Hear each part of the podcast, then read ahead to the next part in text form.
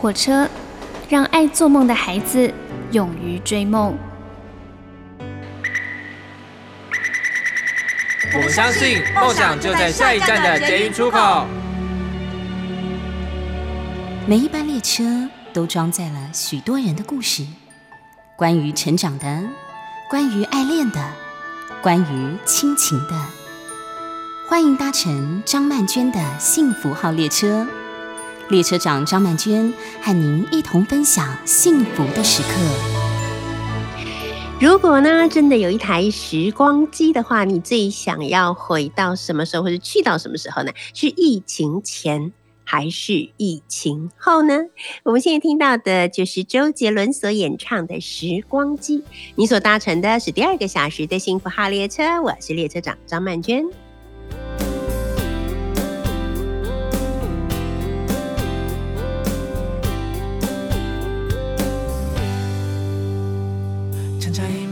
茉莉花开的香气，闭上眼回到过去。划分界限的桌椅，下课却靠在一起，我就是离不开你。一路站着聊话题，我们说好走到底，因为从此就分离。用黑板上的日期。倒数找你，慢慢清晰。原来思念你是加了糖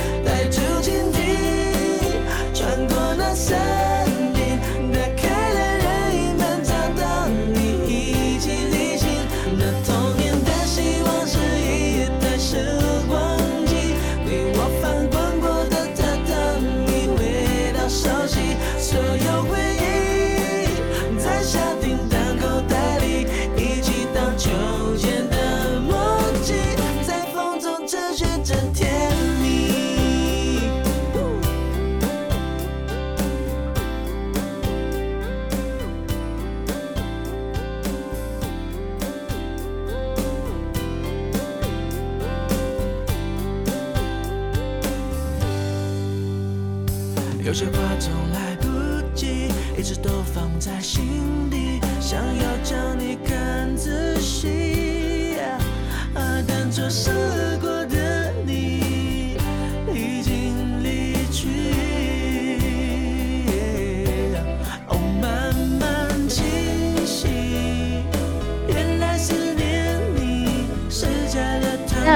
在这个这首歌呢，这个时光机里面啊，我们有想问问大家，你是不是也有想过，你想要回到疫情前，还是去到疫情后呢？哈，可能对于很多绝大多数的朋友们来说呢，大家都会希望能够直接去到疫情后，因为不想再经历这样可怕的几年了，对不对？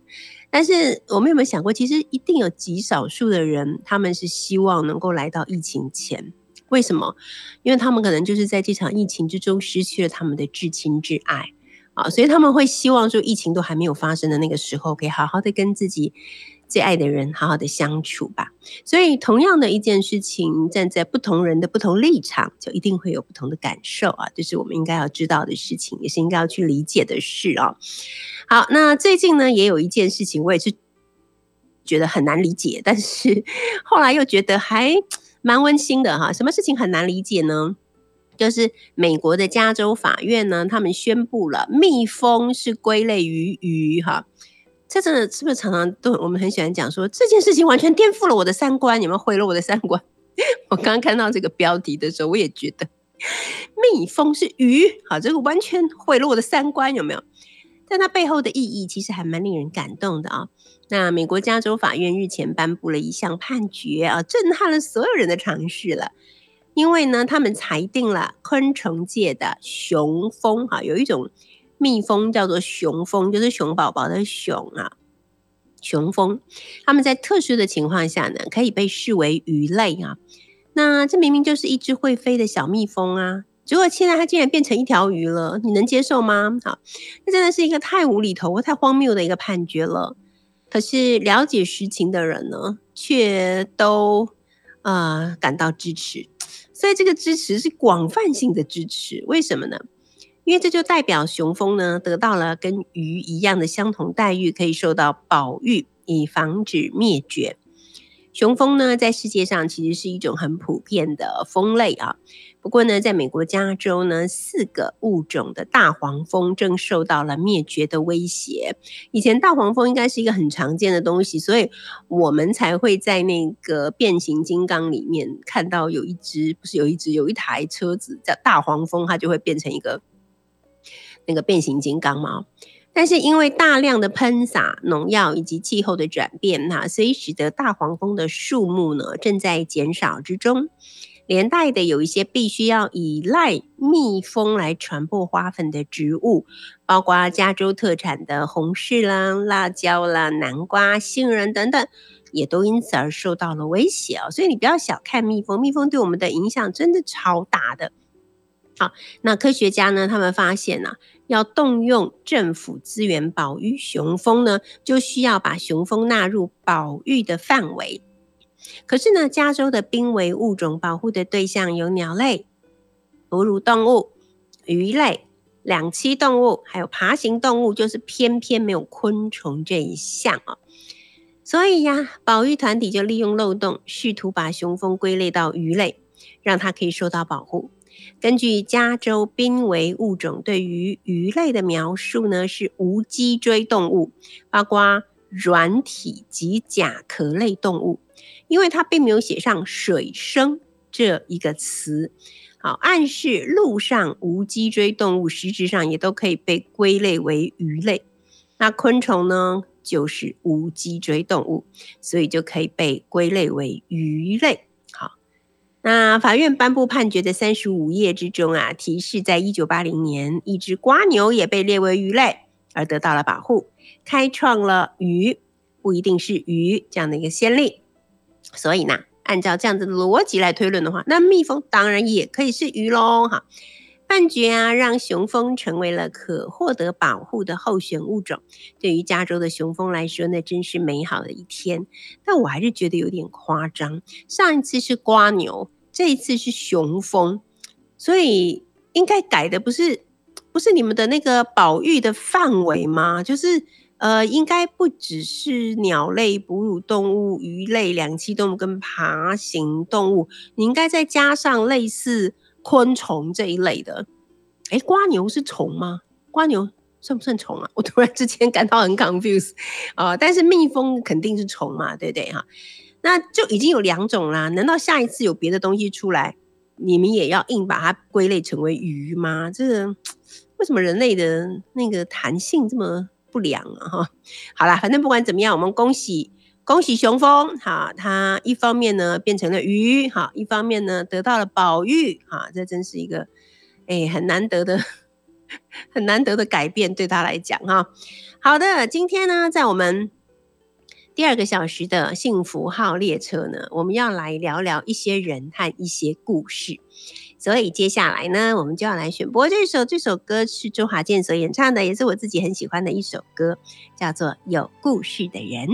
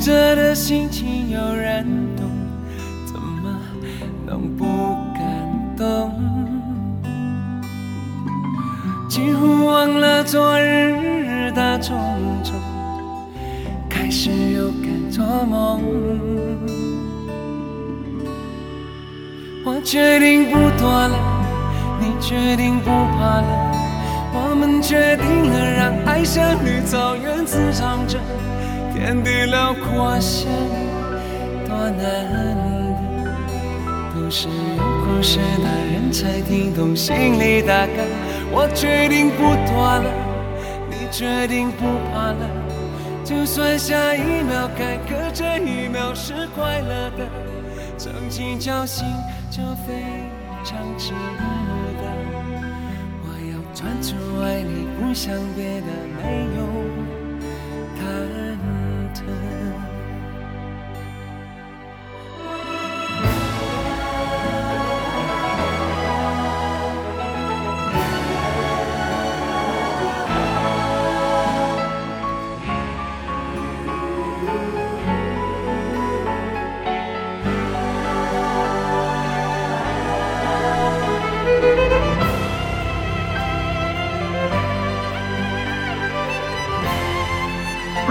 今天呢，在我们第二个小时的幸福号列车，我们要来跟大家一块儿介绍的，这就是每一个月都会差不多都会在我们幸福号列车上面跟大家一块儿分享的旅读杂志啊。那这个月的旅读杂志的封面故事呢，是《世界愈乱》。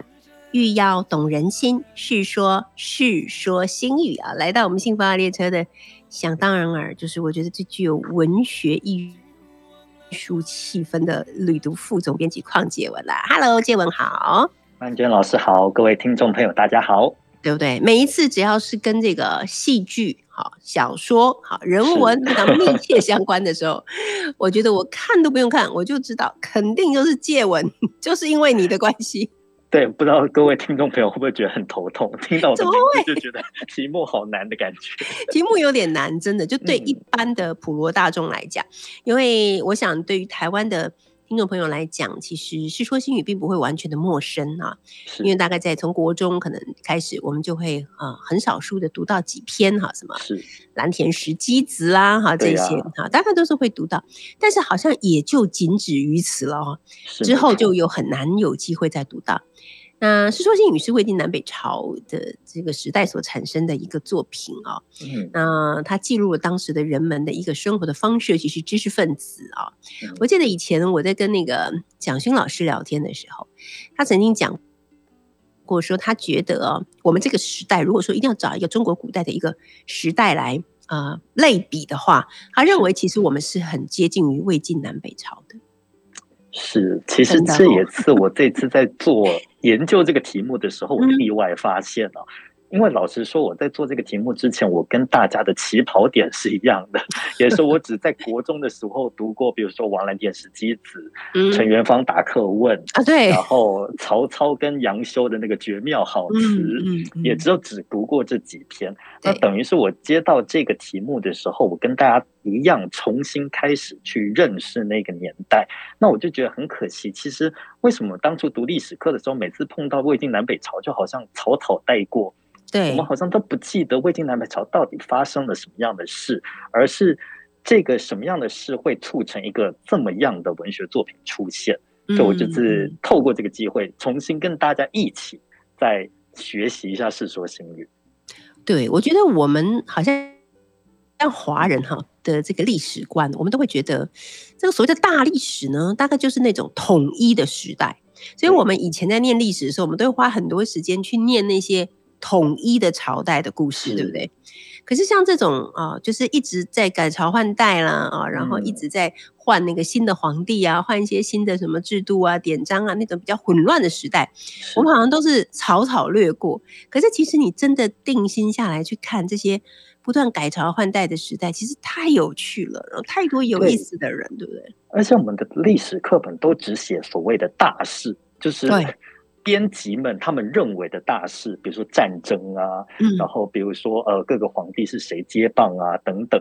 嗯，然后呢，我就记得我一开始对《世说新语》最有印象的一个故事，就是呃孔融的小时了了。因为我说小时候只读过孔融让梨嘛，然后读到历史课本就想说，哎，为什么孔融居然会被杀头？会被曹操说他不孝顺，我就想说让梨的人怎么可能不孝顺呢？是不是？对，后来读到小时了了这个故事，我才说哦，原来哦，那个孔融也是一个了不得的人物，也会反唇相讥哦，可见当时他跟曹操、曹丕他们相处的情况也是。可能不是我们想象的这么呃胸有地宫啊温良恭俭的一个人。嗯，没错。而且我觉得在读那个小时啊，不是小时老师读到后来，就是他，嗯，他后来被那个全家满门抄斩的时候，那个就是覆巢之下，呃，焉有完卵的那个故事，又觉得说哇，这个神童哈。是不是遗传呢？就是恐龙那么厉害，然后他的儿子们也很厉害，临危不乱，对不对？当恐龙去求那些官兵说：“啊，你们可不可以把我抓走就好了？可不可以饶了我的小孩？我小孩才那么小，还在蹲在地上玩那个泥土的游戏。”就他小孩就站起来，走到他的面前，跟他说：“爸爸，你有见过覆巢之下还有完卵吗？”我就觉得哇，鸡皮疙瘩都爬起来了。对。所以反而是这些小事可以带着我们去补足我们在历史上的一些漏洞，就是我们在历史上课本只知道原因，只知道结果，但是我们不知道这是中间的过程，它是如何从 A 到 B，从 B 到 C，就是反而是这些小说或者是呃被大家历史遗忘的这些小台面下的小事，可以让我们补足说啊，原来历史是这样发展。嗯，没错，而且呢，就是我们在我们刚刚在讲嘛，就是魏晋南北朝的时候，其实战争非常的多啊，然后很多的国家就很多朝代不断的轮替，那知识分子其实过得极度没有安全感的生活，因为他们很有可能换了一个皇帝就被抓去杀头了。那这种极度没有安全感，会让他们展现出什么样的人格或风格？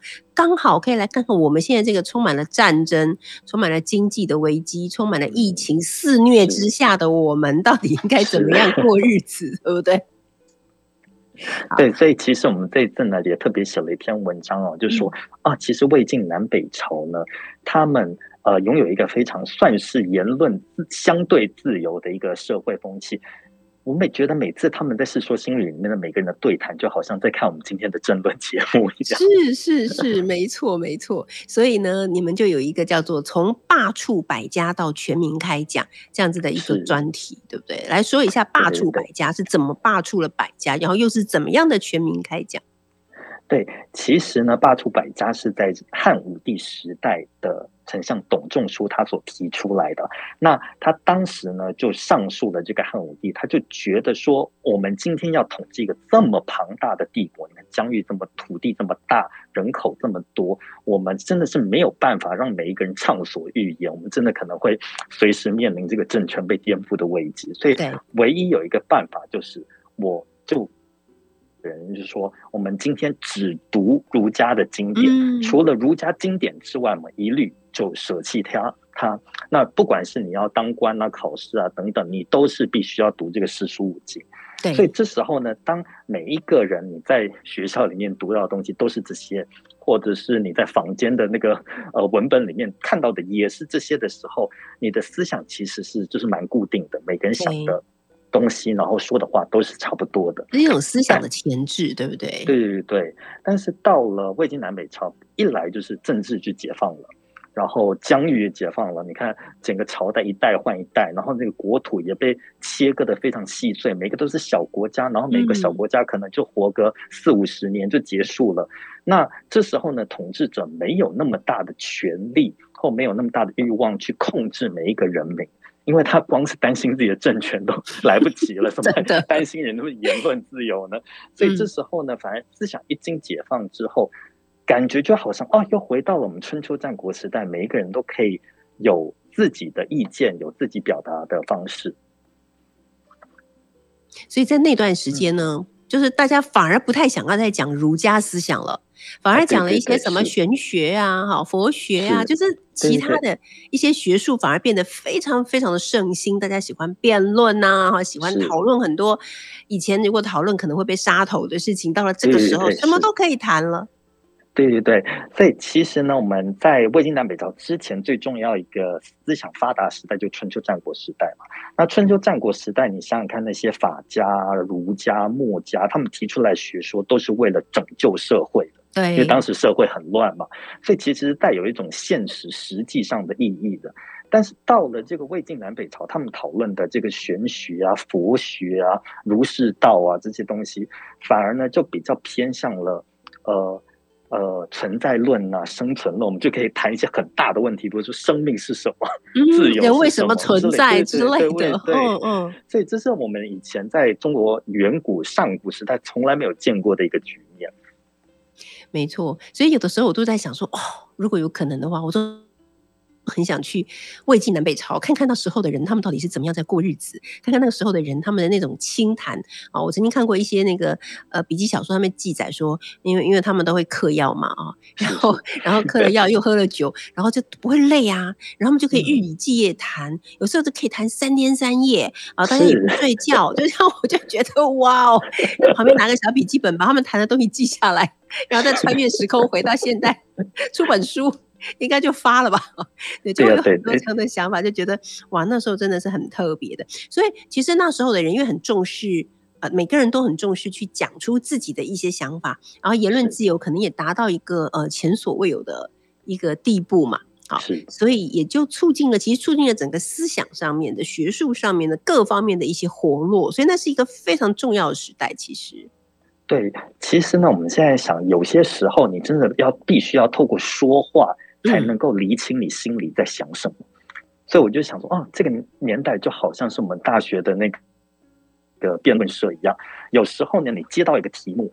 你在你的人生当中，你可能都从来没有思考过这个题目是为什么，或呃你是支持什么正方还是反方。但是唯有你在开始说话的时候，你脑中就会开始不断的运转，你就开始会理出一个脉络，说哦，原来我是这样想的，或者是哦，原来这个事情是会呃演变出什么样的各种各样的情况。所以我觉得，呃，在魏晋南北朝非常流行的这个所谓的清谈，是有助于厘清当时每一个人的思想的脉络。没错，好的，今天呢，我们来跟大家介绍的是《旅读》杂志啊。今天《旅读》杂志这个月的封面故事非常精彩，世界越乱越要懂人心，是说，叙说新语。哈，待会儿呢，我们再来跟副总编辑邝建文来聊一聊，那个时候最流行的就是名士。什么是名士？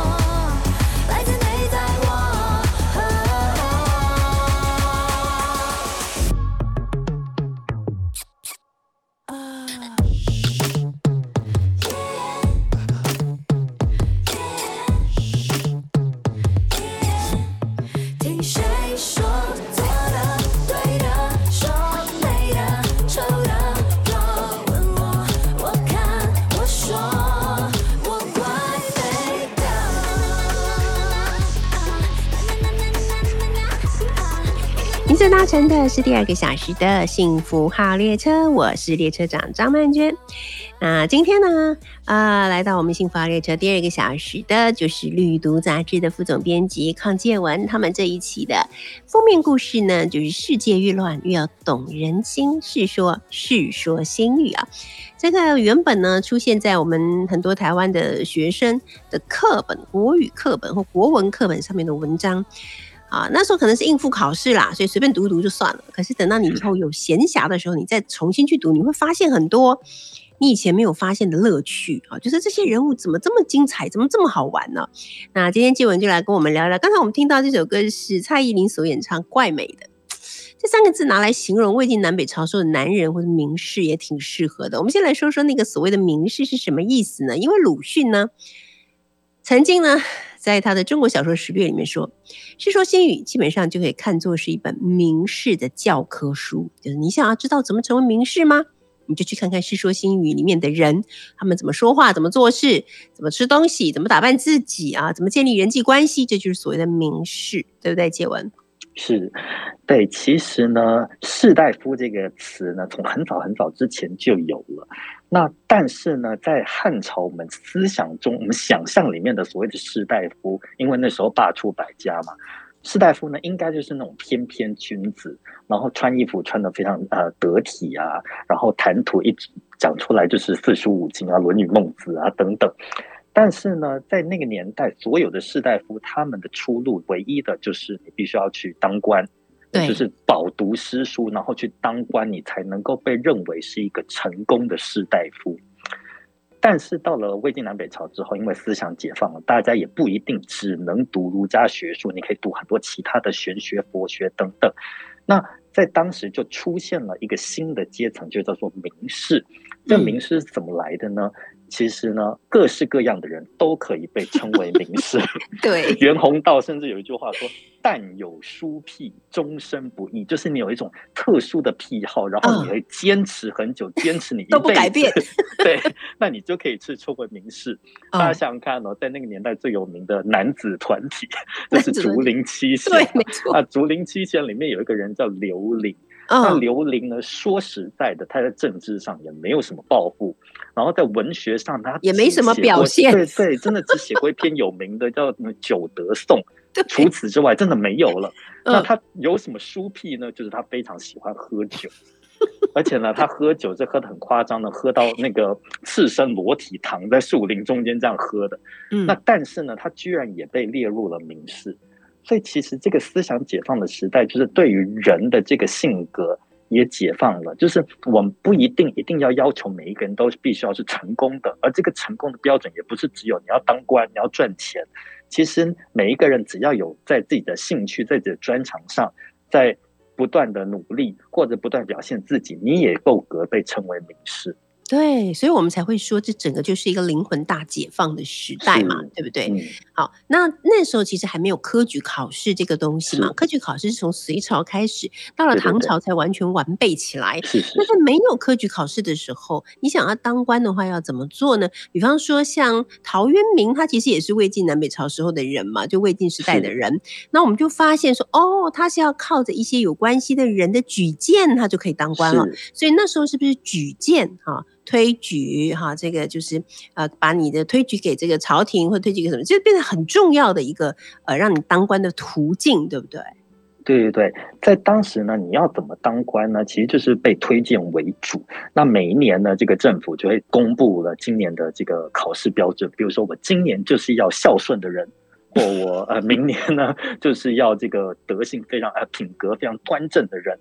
对，出了这种种种题目之后呢，颁布下去，那各个县市政府就开始寻觅啦，就说哎，哪一个哪一个里啊，或者哪一条路上啊，嗯据说有哪一位人士他真的很孝顺哦，或者是他的品性真的很端正哦，或者他很节俭哦，他是足够来被推举去中央政府去当官的，所以就是这样一个一个推荐上去。但是大家也知道，在那个年代也没有什么媒体，没有什么网络社群，你怎么可能在茫茫人海之中，你就真的可以找出那个对的人？对啊，所以演变到了最后来，你能够得知的这些人都一定是世家大族，嗯，就是一定是名流，然后他家里贵一定很有钱，对，富二代、嗯富三代等等，你能够你的名声才能够传播出去嘛。对，所以最后那也会越来越僵化，就变成上品无寒门，下品无士族的状况。嗯，没错。好的，接下来我们来聊聊那时的男人真的美刮胡，女人都不要混了啊。那时候，哎，我其实很好奇，想要问一下介文，你有没有看过在大概应该是在二三十年前吧，吴奇嗯隆他。他们拍过一部《梁山伯与祝英台》，有有，有杨采妮，对杨采妮，对你知道吗？他在那个里面，他就有特别讲到说，好像是祝英台的爸爸，他每天都要涂很厚的粉，然后才能够出门。所以那时候我我以前我就对于呃魏晋南北朝时代，尤其是南北朝时代的男性非常爱美，而且他们普遍都是会擦粉，然后普遍都是会，我不知道他们那时候有没有敷面膜了哈，然后涂唇膏这件事情印象很深刻。然后看那部电影，我才真的觉得说，哇，那整个形象在你面前的时候，感觉真是特别啊！我们现在就来说说，当时是很重视美男子的那个时代，对不对？对，其实我们刚才所说的名师，就是只要你有一项专长，你就可以被称为名师。那你的专长是，如果你长得很美，你也可以被称为是名师。对，对，我们有一个成语叫“傅粉荷郎”，就是从那时候来的。就是何燕这个人，据说她美到皮肤白到大家都觉得她一定有擦粉。对，那擦粉这个字，你既然会冠在这个人身上变成一个成语，可见这个。部分这两个这件事情，在魏晋南北朝一定是非常普遍的，嗯，绝对不是只有何晏他一个人这么做，一定是大家都理所当然的这么做。所以当时呢，你也可以想见，说魏晋南北朝他们所谓的美男子的形象，就皮肤一定要白。所以像有一个另外一个名士叫王衍呢，他也是个美男子，然后大家就说，哦，他皮肤白到呢，白到什么情况呢？就是他们在清谈的时候，总是会拿一个竹苇。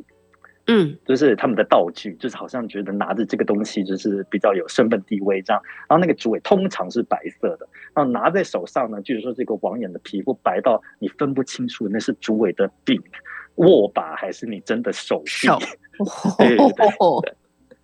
哇，我真的现在觉得那个时代的女性应该活得还蛮有压力，压力还蛮大的，对不对？是是是，但是其实据说当时的女性啊。也开始了追星这个行动，对，因为对女性呢，就是也是非常疯狂的追逐这些美男子，所以就是有一个人，他叫魏界嘛，然后每次呢出门的时候呢，都会引来一大群的粉丝围观，然后所有的妇女朋友们呢，就是虎视眈眈、眼巴巴的望着他，这样，那偏偏这个魏界可能就是身体不是。很健壮，就是羸弱的那一种，很孱弱的那一种，可能就是一个比贾宝玉还虚的一个人。对，然后呢，他就受不了这个粉粉丝的眼神，对他每天就这样看来看去。据说他出门逛街回家之后呢，就是生了重病，就是因为他心理压力太大了，帅到因为被粉丝看到得了重病，然后就一命呜呼。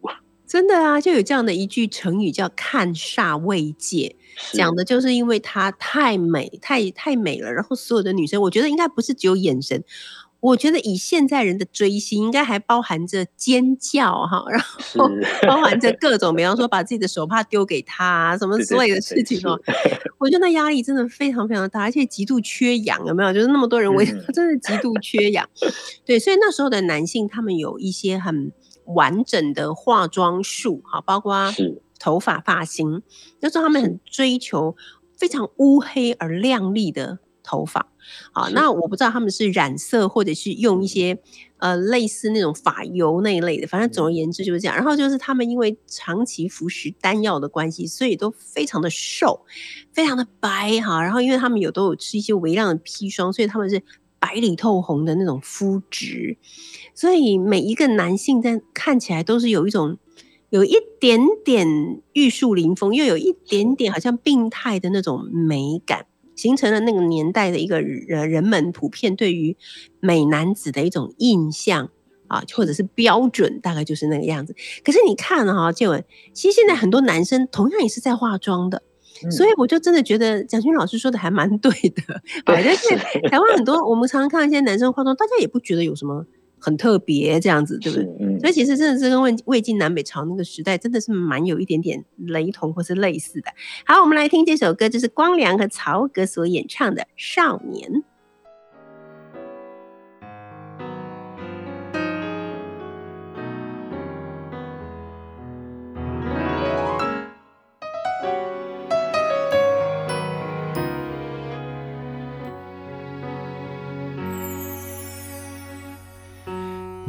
想起某个夏天，热闹海岸线，记忆中的那个少年，骄傲的宣言。伸出双手就能拥抱全世界。相信所有的梦想一定会实现，一切看起来都不会太遥远。转眼之间过了几年，轻浮的语言都已慢慢沉淀。即使难免会变得更加洗练，我们曾妥协。那是我们都回不去的从前，幸好还可以坚持当时的信念。世界尝试改变当初的那个少年。那是我们都回不去的从前。站在那个夏天的海岸线，我们还是心里面那个偏执的少年。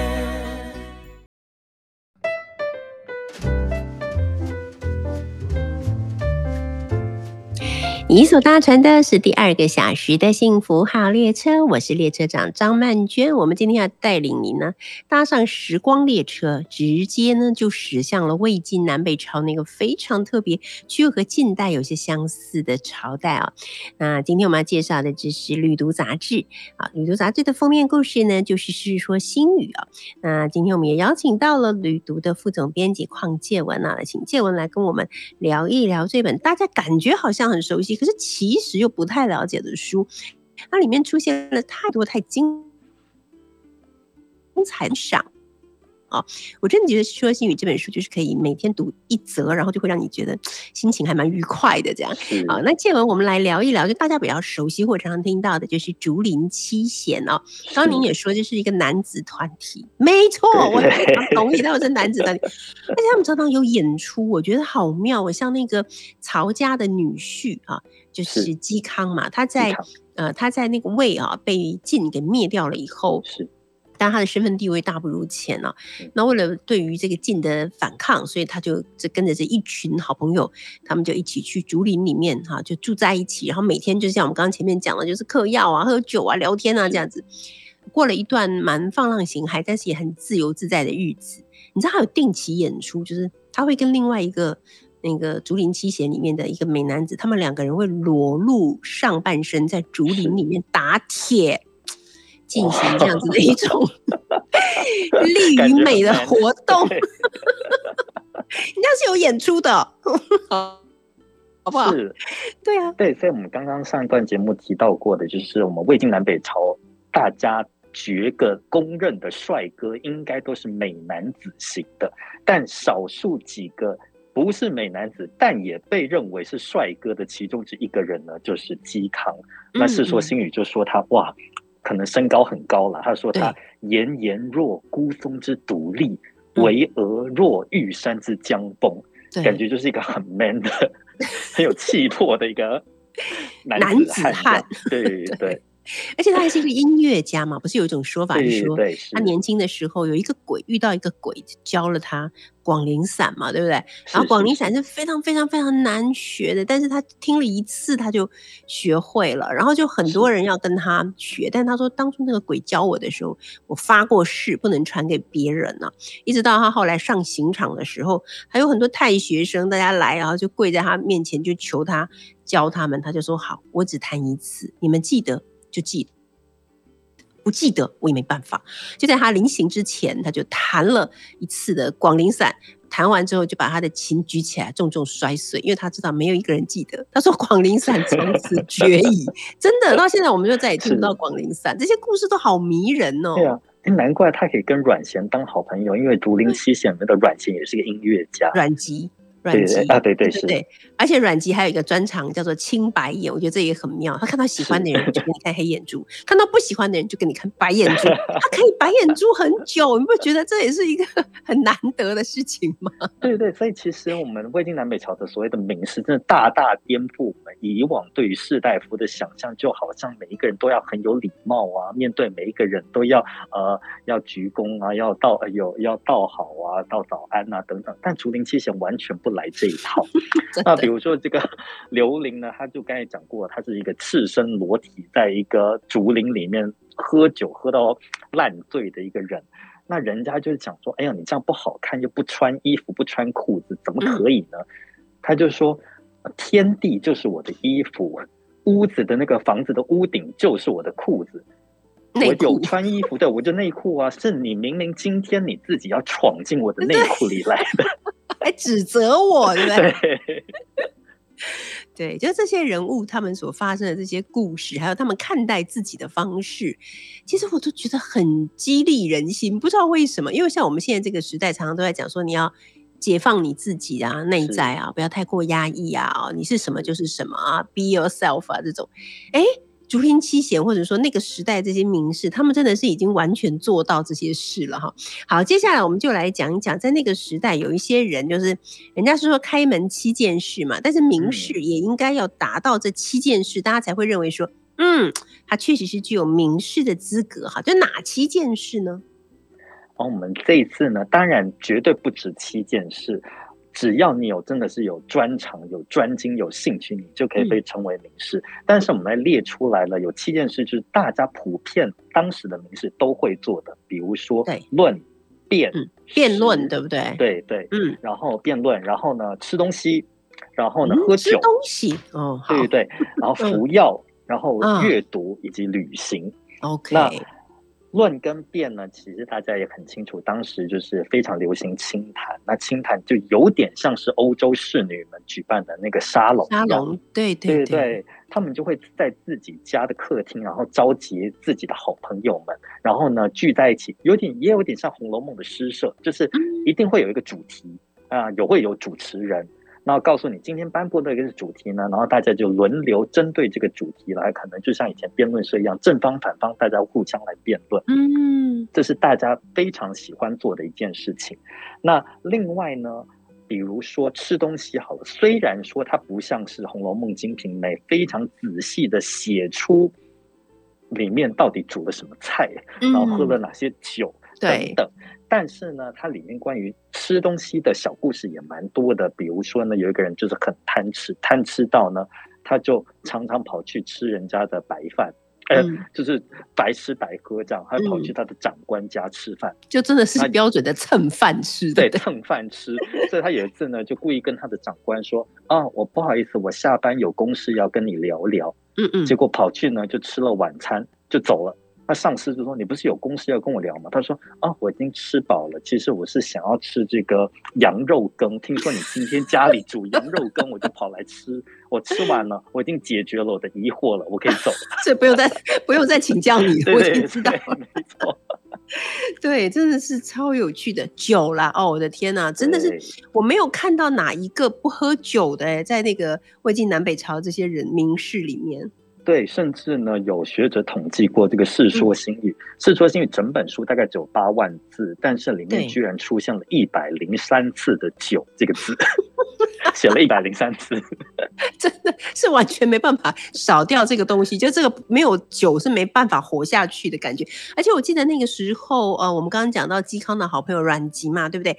阮籍呢，他也是比较忠于魏的人，所以后来晋朝的司马家族要跟他联姻的时候，跟他结儿女。亲家的时候，他无奈，因为他又不敢拒绝，怎么办？他就喝醉。听说他连续醉了一百天，然后每次人家来求亲，他都在醉，所以后来没办法，就就只好不了了之的。我就觉得这很厉害，人家是尿遁，有没有？他是酒遁，对，好强哦。好，接下来我们来讲到的就是药。哎，这个药真的很妙哎。对我们刚才说，呃，魏晋南北朝很流行美男子，那这个美男子呢，不只要外服，就不止他们要敷脸、要擦粉，还要内用，就是他们会吃一些东西，让自己气色看起来更更好，对他们来说就是更苍白，对他们来说就是更好，因为皮肤白就是美，这样。这现代人不是也在追求美白吗？对对对，嗯，那他也像现代人一样啊，就是如光是这个医美还不行，你还要运动，为什么呢？因为他们吃完这个药之后呢，为了让这个药在这个血液里面快速的流通，可以循环到全身，他们甚至还会去散步。他们叫做行散或者散药，就是让他们刚刚吃的这个药呢，能够更快速的运行全身。嗯，没错。而且呢，我们根据了解，就是他们当时很普遍吃一种叫做五石散，那个五石散就是五种矿石去炼出来的。那我有那时候我在研究这个《世说新语》的时候，我正好当时在一个学校的一个财资科教书，财资科就是研究一些那种。矿石啊什么的，然后他们班全是男生，我就把那个五石散的配方就交给他们说，这个是古代人吃的，你们帮我曼曼娟老师去实验室里面看一下，如果把这五种东西混在一起吃的，是不是可以长生不老？是不是有病治病，无病强身？还是说吃了就会死？哎，这两个礼拜以后，他们跟我回报，哎，他们说老师这个吃了是不会死。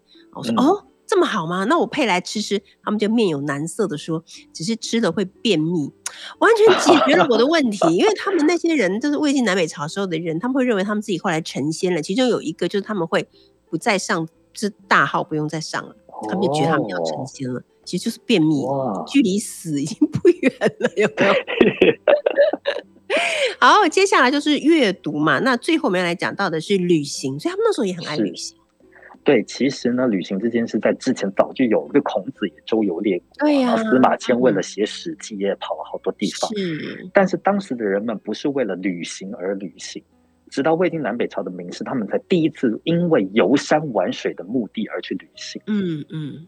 所以就开始出现了什么山水画啊、山水诗啊、啊山水文啊。我们如如今，我们觉得国画就是都是画山水的，但实际上呢，这个山水画真的是从魏晋南北朝他们开始旅行之后，我们才有的。了解，今天非常谢谢介文来跟我们介绍，让大家重新有机会读到《世说新语》。其实这这这一期的旅读关于《世说新语》真的做的超级丰富的，我都跟介文说：“你现在是在写学术论文吗？你怎么写的这么完整、这么丰富？”大家有兴趣真的可以来读一下。谢谢你，介文，谢谢，谢谢大家。好的，我们来听到的是李荣浩所演唱的《年少有为》，感谢您搭乘两个小时的幸福号列车，要好好的保持健康平安喽。我们下礼拜见，拜拜。电视一直闪，联络方式都还没删。你待我的好，我却错手毁掉。也曾一起。